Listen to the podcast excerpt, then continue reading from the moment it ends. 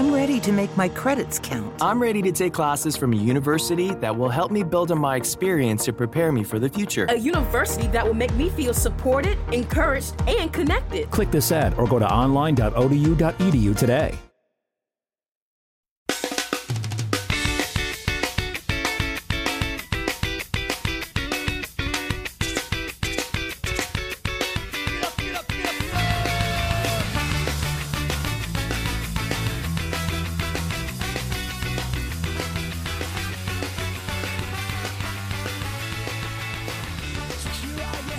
Hello, friends, and welcome back to another episode of the Sactown Royalty Show.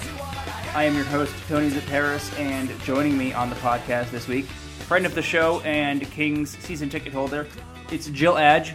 Jill, how are you? Good. Thank you again for having me. How are you doing? Uh, I'm doing great. Always great to talk to you. The one good thing about not recording a podcast in any consistent way is that when you finally do record, there's plenty to talk about. I have like a backlog of topics that I've wanted to talk about on the podcast for a few weeks now. Now we get to finally do it. Unfortunately, that means we have to start off with a little bit of King's front office update slash drama, and some of this is the same stuff we were dealing with.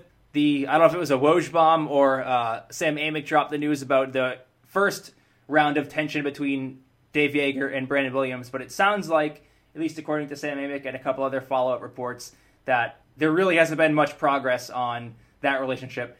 And the the one kind of nugget that sort of was a holdover from that first round of drama that kind of never got resolved was the contracts of the Kings assistant coaches. Both Vlade Divac and Dave Joerger's contracts end at the end of next year, where all of the Kings assistant coaches' contracts end at the end of this year. And I, I know we wrote about it a few days before the Kings made it official, but it sounds like at least an offer has been extended by the Kings to the assistant coaches for next season, which is good. Although Carmichael Dave, I'm sure a lot of listeners that are listening to the podcast right now saw his thread on Twitter giving a, a more realistic um, version of events here, and it's not as simple as the Kings extended the assistant coaches and now everything's fine. But I'll ask you, Jill, for your take. What do you make of the Kings finally extending the, those offers to the assistant coaches? And correct me if I'm wrong.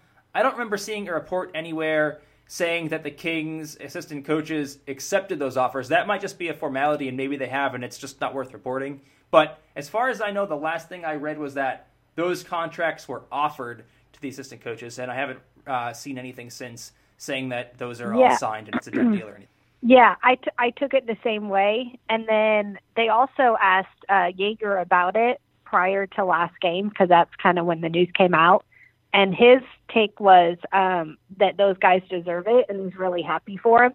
So I don't know if it is technically just a formality, but Amick did mention that the assistants were kind of peeved that the email came from Brandon Williams, and um, I don't know.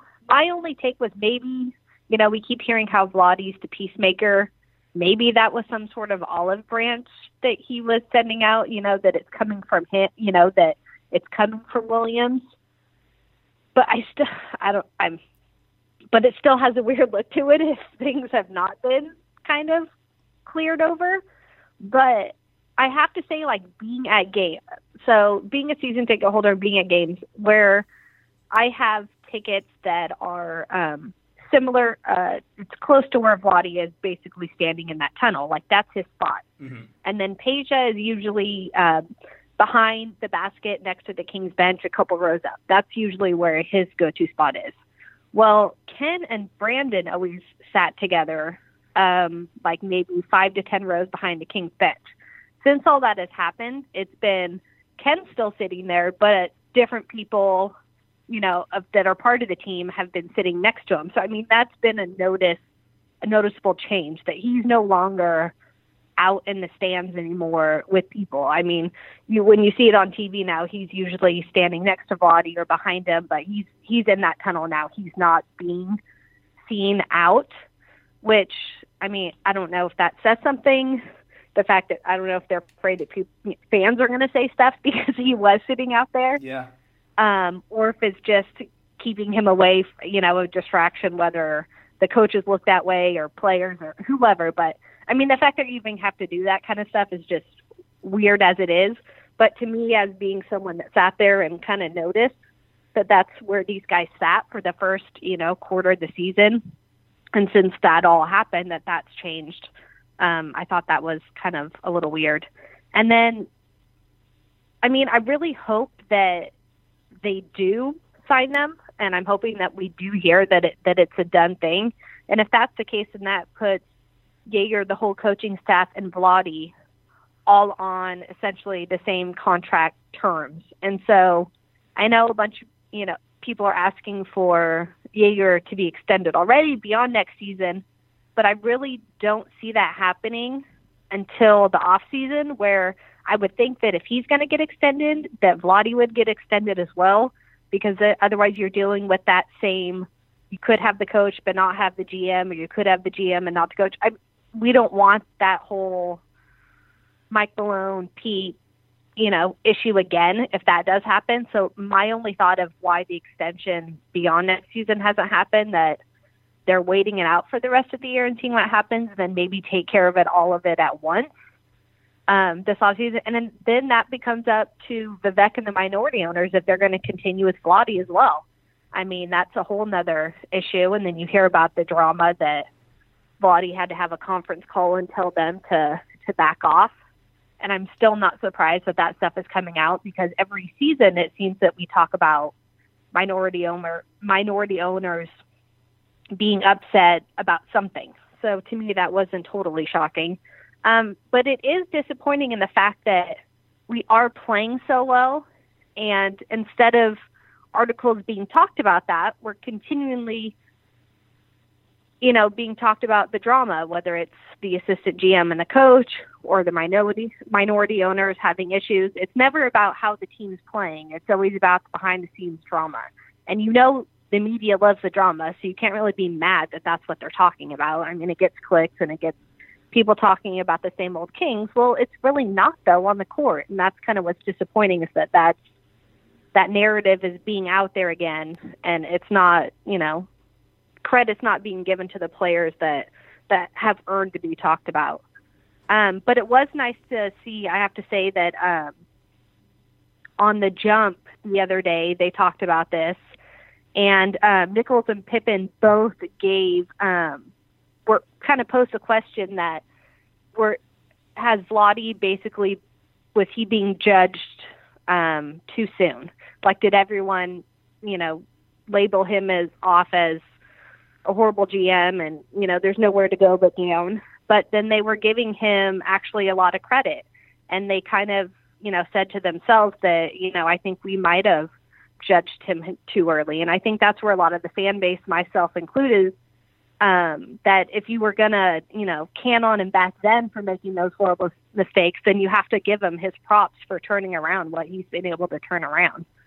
So um, it is kind of nice to see that those that kind of narrative switch out there as well is that um, Vlade's getting a little bit of credit finally.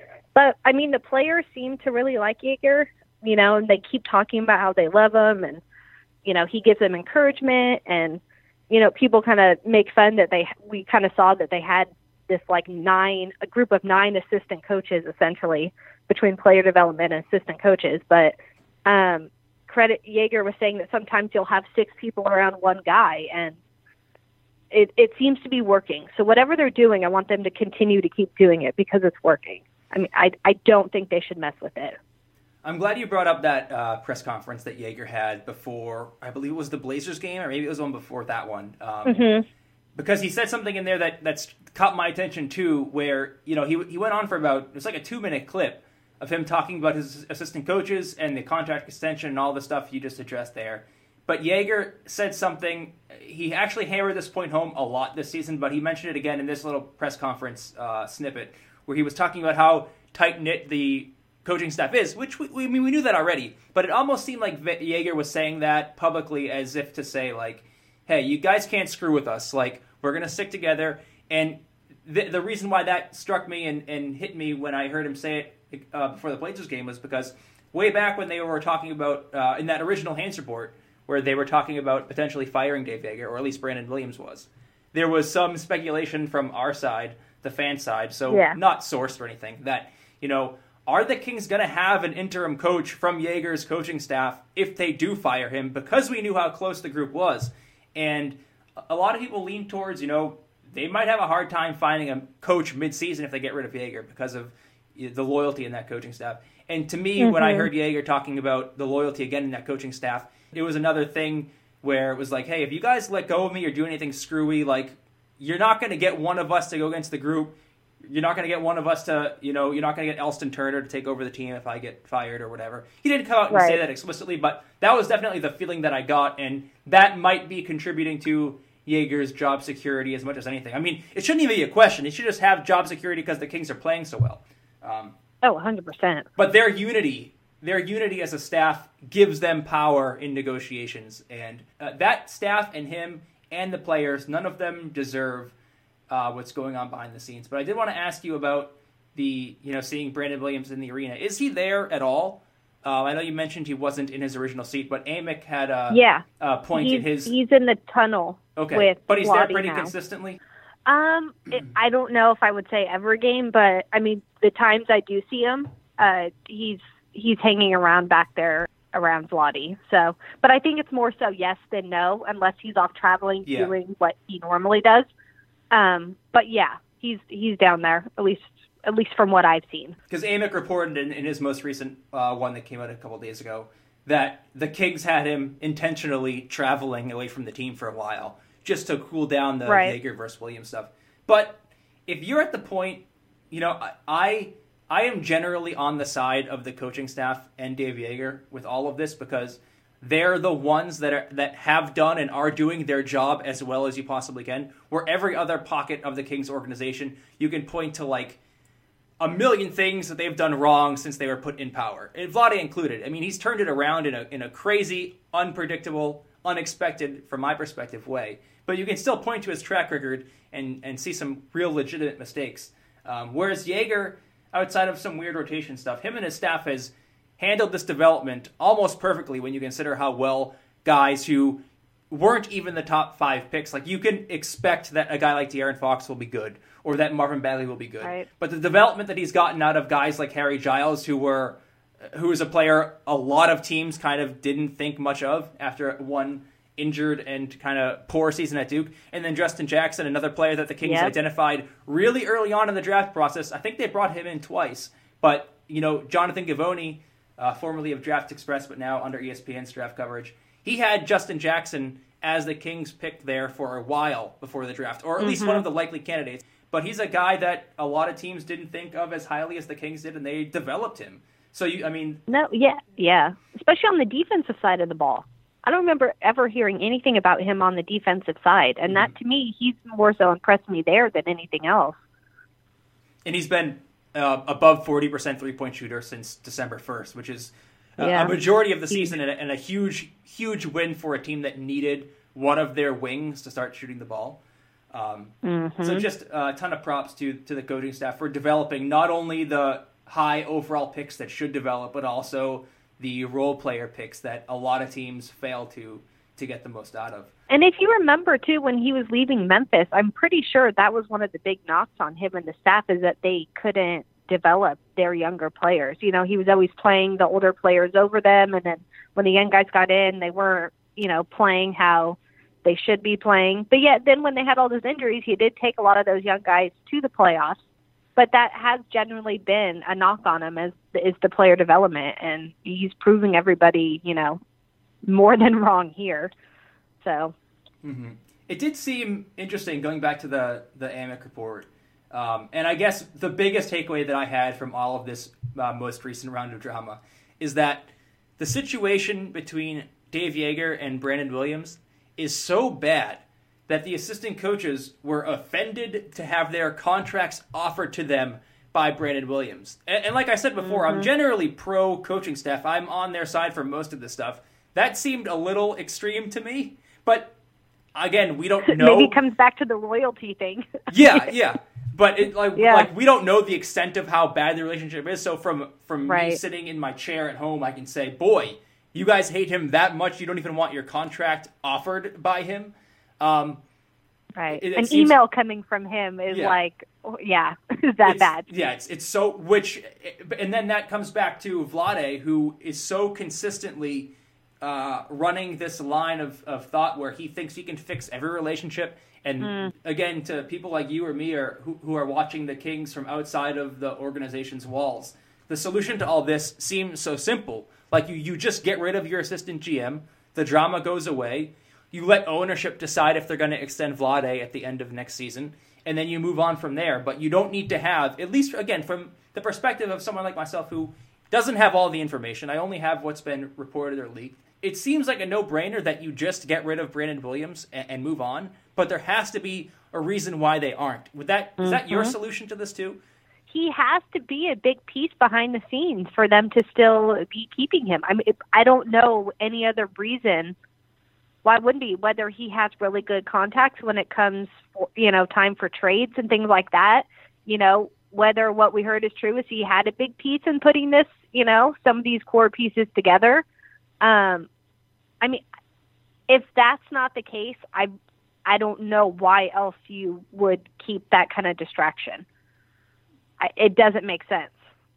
Yeah, it's it's weird. Like I, I keep coming back to that. If the relationship is so bad that an email from Brandon Williams is enough to spark a new round of like drama here, that I mean that that situation seems uh, unfixable. But that's not Vlade's style. Vlade believes he can fix any, everything, so they will keep trying. Yeah. Well, and then that makes you think of okay, the whole minority owner. They didn't totally tell you what the conference call was about. Yes, it was leaks and you know things like that, but there's nothing else to be upset about besides the coaching issue and the GM issue. So I'm curious to see what what the takes were between Vladi and the mi- minority owners when it came to that. I mean, because I don't know why else they would be upset. I, that's literally the only thing that's that seems to be an issue, but which is so frustrating because we're playing so well. So it's just like stop, like just stop. right before I started recording, I went and reread the athletic story that Amick put out. And I didn't realize how active those guys are in the comment sections of their own articles. So I scrolled down, and someone actually asked Amick that in the comments. They asked Amick, like, hey, I'm a little bit confused about this article. You're talking about, you know, this conference call that Vlade had with the owners. Like, what are they actually upset about? What's going on there? And to Amick's credit, he responded this morning, and I'm paraphrasing, but anyone who wants to uh, see the full quote can go look it up in the comment section of that athletic piece. But what Amick basically said, and again I'm paraphrasing, is that Vlade's dealing with a lot behind the scenes that doesn't necessarily come out. And a lot of that conference call was about Vlade trying to get him off his back, not necessarily about leaks, but like, uh, according to Amick, they're contacting him all the time. Uh, a direct quote, I'm reading it now. Uh, that all leads to clutter on Vlade's side with his email inbox and cell phone full of the kind of feedback he clearly doesn't welcome or want. So it sounds like at least that part about the conference call was Vlade dealing with a lot of garbage behind the scenes from the minority owners that we just don't know about. Which, you know, I'd buy that because we've been hearing about the minority owners, like you said earlier in the podcast, Every since, year. Since yeah. Vivek bought the team, it like the minority Every year. ownership seemed like an issue. Um, Yep. And now I guess where that issue is bothering Vlade is they're just all over him. It seems like all the time communicating with him with all sorts of takes that he probably doesn't need or want at this Oh my god, just stop and let him do what he's doing because it's working. Whatever they're doing, it's working. So just stop. That's the crazy part. Like, if you're not satisfied with this right now, what did you want the team to do this year? I mean, did you want them in the finals? Right. Were your expectations that unrealistic? I, I'm not sure what they could have possibly uh, expected above this. And to be honest, I don't think anybody expected this. I mean, I certainly No, didn't. I don't even yeah. think the Kings did. Because if the Kings, if the Kings thought they were going to be good, I feel like they would have spent all their money in free agency. Like if this was a, a oh, playoff Oh, yeah. team, they wouldn't have held eleven million dollars. This was clearly supposed to be a rebuilding and development developmental year for guys like Giles and Bagley and Fox and Bogi and Buddy. But they've been so surprisingly good that they have this weird eleven million dollars in cap space. Like, find me another team that has been this good with that much cap space uh, intentionally. It's such a weird thing Yeah. that that is kind of evidence that they didn't think they were going to be as good as they are. So I'm not yeah. sure. Like I mean, said, we'd hoped we we would see improvement, but I mean, I I don't know anyone that thought we would see this much improvement. So where do you think this this ends up uh, another year from now. It sounds like Vlade Divac doesn't necessarily have the. I don't know if power is the right word, but it doesn't. It would seem bizarre if he extended Joerger beyond his own contract. Whether he actually has the power to do that, I don't know, but I, I would assume he doesn't because that seems a little silly. So the ownership is is really the ones making the call here. The ownership will decide Mm-hmm. if Vlade gets extended, and if Vlade gets extended, then Vlade will decide if Joerger gets extended. Uh, it doesn't sound like the relationship between Vlade and ownership is great. That's excluding Vivek. As far as we know, his relationship with Vivek is pretty good, but you know who knows. Uh, where Yeah. do you see this ending up, knowing what we know now? in a perfect world this summer, Vladi and Joerger and their staff would both be extended. I, and I agree with what you're saying that if Vladi's not extended, then I don't think you're going to see Joerger. And I don't even know if they would even push it out another year because then you're just you're in a lame duck year, and that's that's never goes over well at all with anybody. So um, I think we're going to know this off season whether we're going to continue moving forward with this group or if there's going to be a whole change made.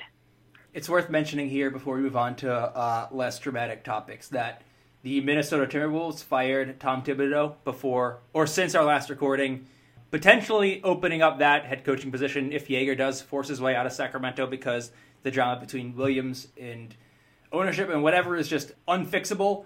Joerger did get a new bargaining chip uh, with this front office and ownership group with that Minnesota Timberwolves job opening. I do think you know it's it's pretty likely that Ryan Saunders does hold on to that job because the Saunders family has such a deep connection with that uh, organization. Mm-hmm. But it's still you know it's something we're going to have to monitor for the rest of the year and into the summer. What is going to happen with that Minnesota Timberwolves job because we know Dave Joerger is from the Minnesota area.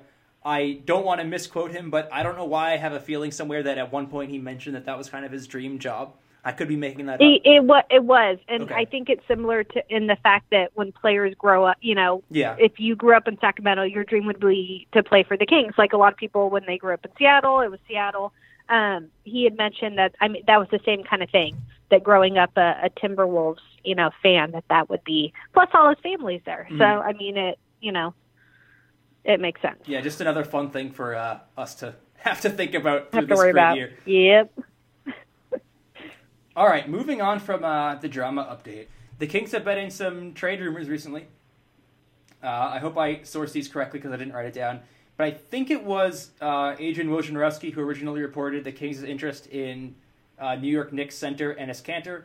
And then um, I think it was Marc Stein who came out with a tweet storm about the Atlanta Hawks and the Kings' interest in Jeremy Lin, but also listed um, Dewayne Dedmon and uh, Kent Bazemore as players the Hawks are looking to trade, but aren't aren't necessarily tied to the Kings. But definitely Jeremy Lin was.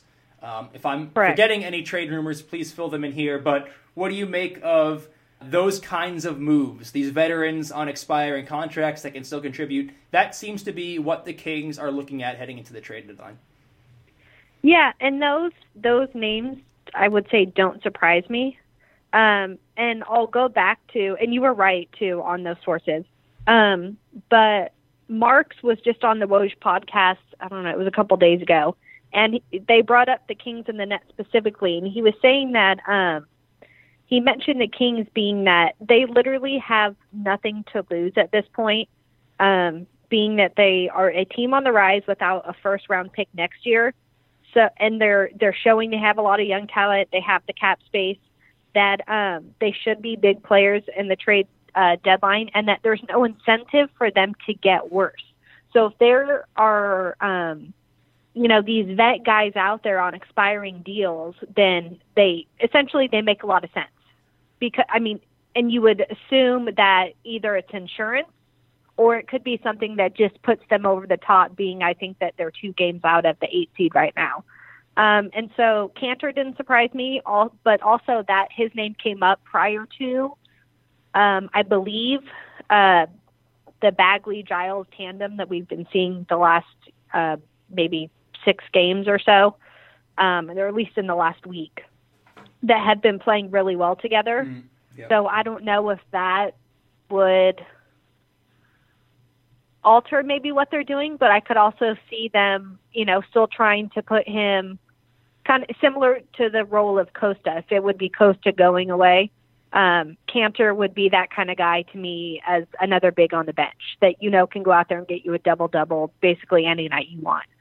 Um, I think it leaves them possibly room with Willie, depending on what they want to do with that, because they really are going to have to decide in the next couple weeks what what they see going forward with him, or maybe what his worth is. Um, Jeremy Lin doesn't surprise me either. That's another good um, vet locker room guy. He can come in and he can score. That gives you scoring on the bench, and then it also gives you insurance um, for any kind of wear and tear that you're going to get the last half of the season. Uh, it's not a knock to to Yogi or to Mason or anything like that, but again, if you really want to make a playoff run, then and the pace that the guy, these guys are playing, I don't think fresh bodies hurt. Um, I know people are worried about you know messing up team chemistry and like that, but I don't. If you can find good vet locker room guys, I don't think that that would happen. So yeah. you I can't mean, you can't yeah. just not make a trade because of team chemistry. Like if, if you if Right. there's a trade out there to get yourself better, you can't. I mean, I You do it. to an extent.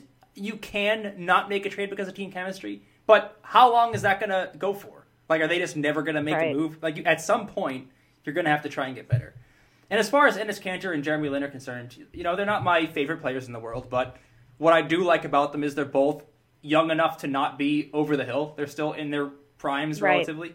And they're both in contract years coming out of situations that have not been very kind to their contract year status. Jeremy Lin is a backup in Atlanta, playing okay, but doesn't really have a prominent role where this free agency you're going to see a bunch of teams, you know, trying to get him.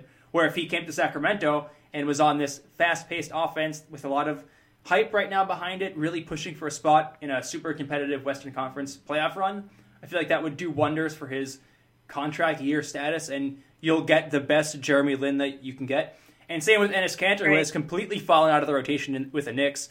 His contract year is going as disastrous as you can, but you bring him to Sacramento and put him in a front court that could use his rebounding and scoring.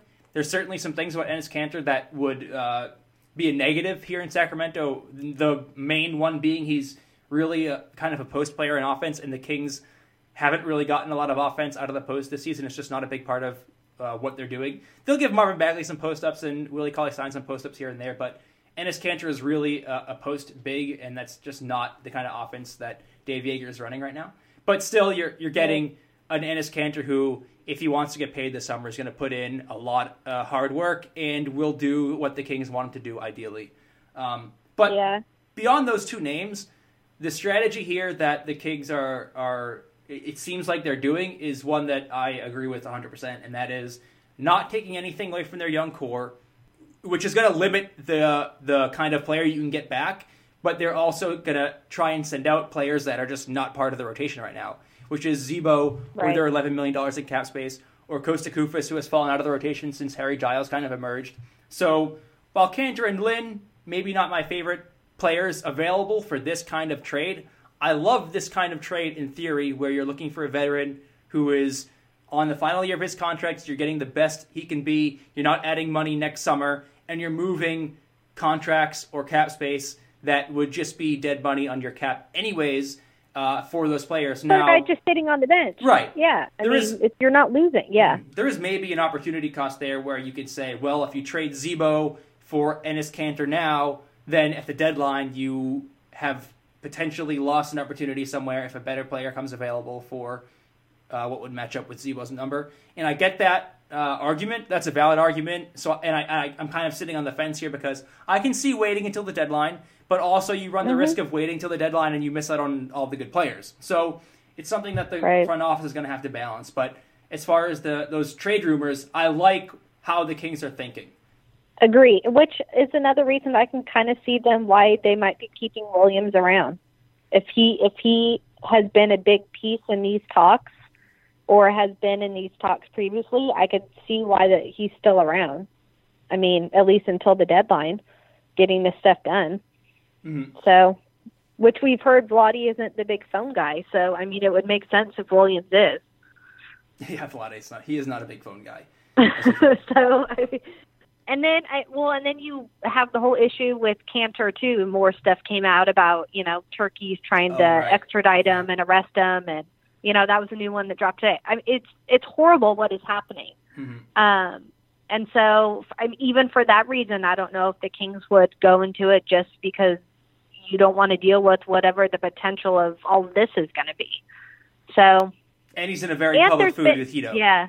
So and there right and there's been um some other bigs that have been injured too so it seems like bigs could be a prime target come trade deadline you know in the next couple of weeks so it might be worth waiting around to see you know how desperate some teams might get as well What do you think the plan is at Willie Cauley Stein here? I know we talk about it every time I record a podcast, but that's because Willie Cauley Stein is kind of the most interesting player on this roster right now from a contractual standpoint. Because the Kings are in a position now where they're they're kind of pushing for the playoffs, but they run the risk of either making their team worse by trading uh, Willie Cauley Stein by the deadline, yeah or they could keep him through the deadline and end up losing him for nothing.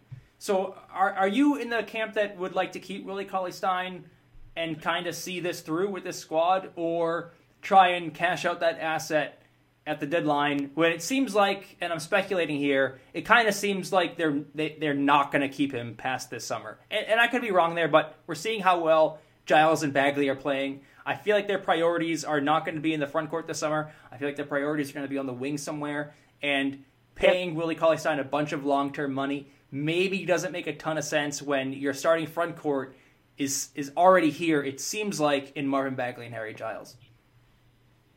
yeah I mean, this is such a hard one still. is, i mean we're that we're we're coming to this still at you know when decisions have to be made. But i mean he has shown that when willie's on our team does great. I mean Yeah. the, i think it was tim that was putting up the records on there. When he gets a double double i mean our record is way above 500 compared to when he's not you know playing like the willie we know he can play. Um, our record drops dramatically. And I know, you know, in the last six games that Bagley and Giles have been playing really well, but they still are so young um, that it still kind of does scare me to throw like the full reins at him right now because I do like what Joerger's doing is he's slowly building them along, just like they did with Fox, you know, and maybe come you know this off season with their this will be Giles I think his first like legit full workout you know summer where he can do everything that maybe it'll everything will even more so click come next season. Um i'd have to look and see how many bigs are going to be on the free market. But if there's a way that you can keep him without paying a bunch of long term money he fits our style very well. And he seems to get along with all the guys and they all love to see him you know they all seem to love playing with him. And coach raves about him every post game whether it's Yeah. because he's been getting a lot of you know knocks on whether it's social media or in the press or whatever but i mean every game he it almost seems like he goes out of his way to to prove Willie.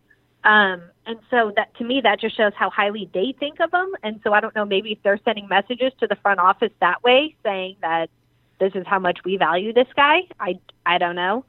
Um, but to me, at at least at the trade deadline, unless he's getting you your small forward of the future for years to come, I don't know why you would do it. Yeah, I don't know why you'd trade him. It's a complicated Um, one. it'd have to be yes, it'd have to be for a guy that you know fits this, and he's going to be here for multiple years. Um, I just don't know what what people would pay him this summer. To me, that's the hardest thing is I really don't know. The free agent contracts have been surprising every you know every free agency period mm-hmm. since all the CBA changes. So I really just don't know what he would be worth at this point, or what a team might be willing to pay him. Yeah, it's tough because you And know that- last yeah. year nobody made money. The year before that, everybody made money. This year, Right. there's a ton of free agents and a ton of cap space available. So your thought is, while these guys are going to get paid, but there's still only so much cap space to get you know to go, go out there. So on one hand, like I can see the Kings bringing Willie Cauley Stein back for like eight million because the interest isn't there and teams are using the cap space elsewhere. Or I could see the mm-hmm. Kings having to, you know, having a contract in front of them from some other team that's paying Willie like 16 million. His range to me is so unpredictable. Now, I, I Right. would guess it's around 10, 12, 14, and not as high as 16 and not as low as 8. But to me, that's a, like, nothing inside 8 to 16 range would surprise me. His market is just so hard to determine right now. But and you see, I mean, the comments from you know opposing players about how great they think he is and how athletic. You know, Zach Lowe was saying the other day, um, you know, how good he's been and how he dominated, you know, Drummond when they played the Pistons and things like that. So it's like when he's on, he's so good. But it's just you get that inconsistency. But I mean, by far, this is his best year to date. So Yeah, credit to that. him. Yeah. I mean that this that he's done what he's needed to do. Maybe not as consistent with, as we like, or at least maybe the optics they don't look as consistent. Mm-hmm. But I mean, he he's producing and having his best year yet. So This is a, a decent segue to the last part of the show where, you know, I did want to spend at least some time talking about the, the on-court product. And uh, the biggest thing I've seen from this team since we last recorded the podcast was the return of Marvin Bagley and the emergence of Harry Giles, which only complicates the Willie Cauley Stein conversation further with how well Yeah. both Bagley and Giles have played together. And I want to give uh, Bogdan Bogdanovic a ton of credit for this too, running that bench unit. But man, Harry Giles and Marvin Bagley have looked really good for the last five or six games. Yeah, and that's kind of my my worry of moving Bogi to the starting lineup. I mean, God knows the the guy deserves it, but again, I'm not worried about who's starting. It's kind of who's finishing to me and the minutes they're getting, and the way he's running this second unit. It keeps these young guys consistent, and if anyone's struggling, he knows how to help a big guy get out of it. Um, he's so good at that of reading the pick and rolls and putting guys in good spots, um, and just seems to be working well with these guys. And I'm, our bench right now, we are the second highest scoring bench in the West, besides the Clippers. I mean, and that's been a huge part of why our record is what it is. Um, is that when we've had our you know starters hit their ruts in the third quarter and things like that. I mean, our bench has been able to come in and take control of a game, and that's huge. And so, I don't, I don't know yet if you would want to, to mess that up. Dave Joerger mentioned a few times this year that his hardest decision with the rotation has been and will continue to be where and how he plays Bogdan Bogdanovic. And I know we've praised the coaching staff a ton during the show, but as far as like threading the needle with the rotation with those three guards, Joerger's done it perfectly. Guys do want to start generally, so I wouldn't be surprised if Bogi behind the scenes is you know maybe not saying anything to Dave Joerger, but I would not be shocked if Bogi would prefer a starting position. Those guys get paid more, they get more recognition. He's still a young player. It's a little bit early in his career to say, "All right, you're a bench guy." Um, not that there's anything wrong with that, but there kind of is something wrong with that, just in the uh, in how people talk about basketball today. But Dave Joerger has managed to keep those guys um, in good spirits, and there doesn't seem to be any animosity between you know Bogi and Buddy and De'Aaron Fox and where those minutes are coming from. So as long as he can keep threading the needle with how those guys are happy on the court with their minutes and, and touches, I'm fine with keeping Bogi off the bench. I don't. He also just seems like the guy that he likes winning and he likes legitimately playing with all these guys, and he has that ankle rolled down so well right now that um, I think as long as he's able to still do what he needs to do, um, and probably you know obviously eventually gets paid. Um, but yeah, I mean he has been the Fox, Buddy, and Bogi again continue to be essentially the heartbeat of this team. I mean it's it's crazy.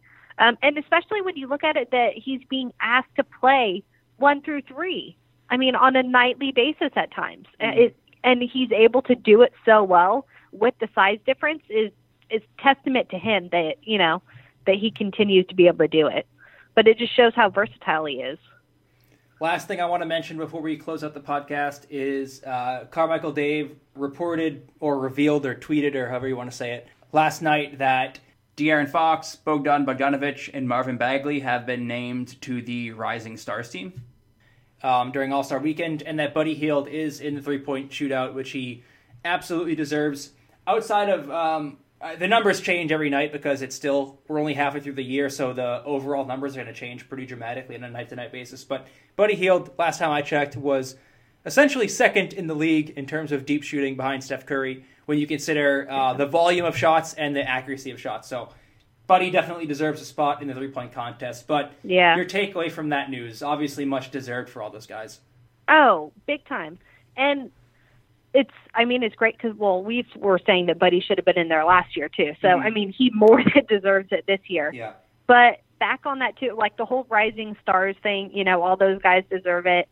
And, you know, it frustrates us because we see guys, nothing against Lonzo Ball, but, you know, when it comes to the All Star voting and Right. stuff, but he's on TV, like, he's on national TV, like, almost every night. I mean, Yeah. anytime the Lakers play, they're on TV. I so to watch a stupid game between the Lakers and the Bulls last being night. No yeah, reason. Right. And so, but I this is a, a huge stat that I thought was crazy. But Andy Bailey uh, last night on Twitter put up where it was a an average rank of ten, a bunch of ten catch-all. So it was essentially like plus minuses, um, win shares per 36 minutes.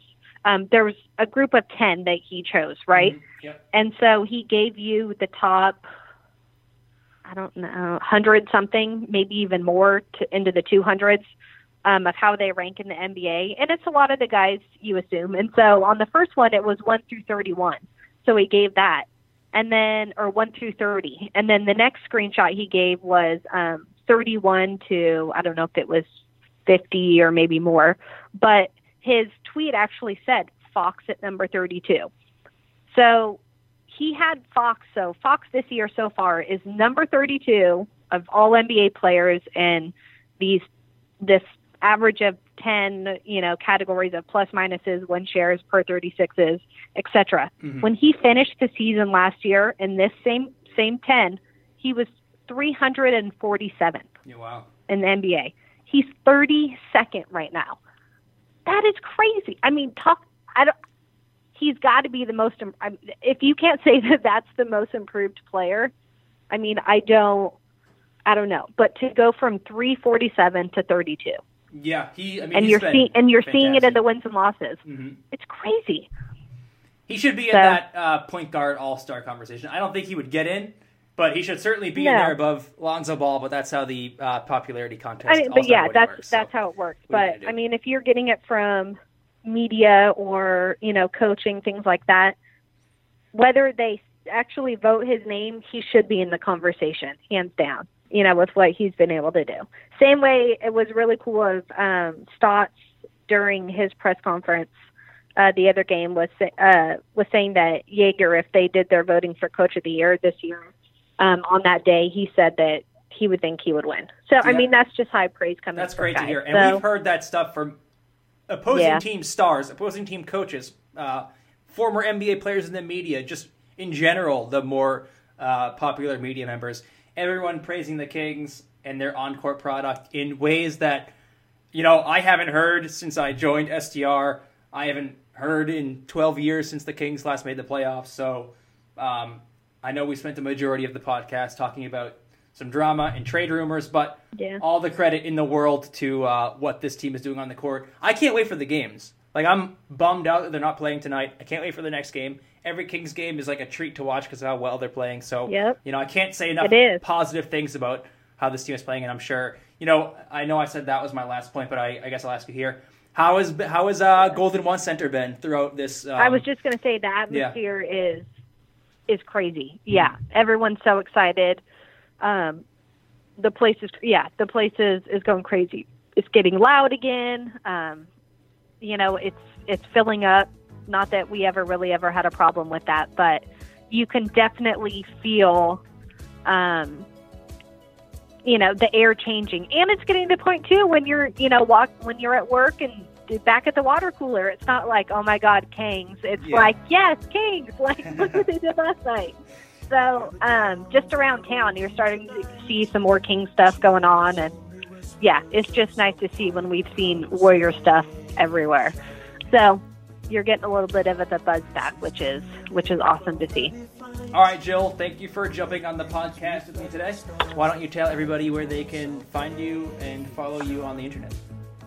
Yeah, thank you for having me again. And um, most of my Kings talk where you'll find me is on Twitter, and it's at Jill Adge. So if you um, want to come come uh, talk Kings, just find me on there, and uh, we'll talk it out. Awesome. Thanks, Jill. Have a great day. All right, thank you too.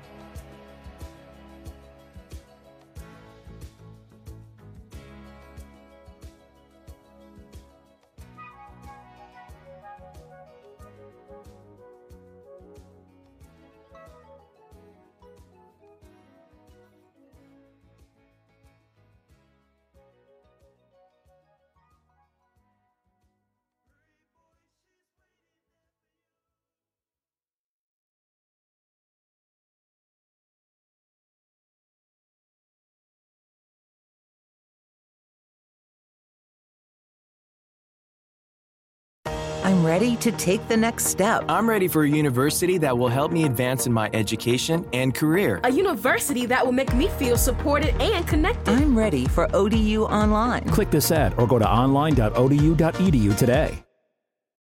I'm ready to take the next step. I'm ready for a university that will help me advance in my education and career. A university that will make me feel supported and connected. I'm ready for ODU Online. Click this ad or go to online.odu.edu today.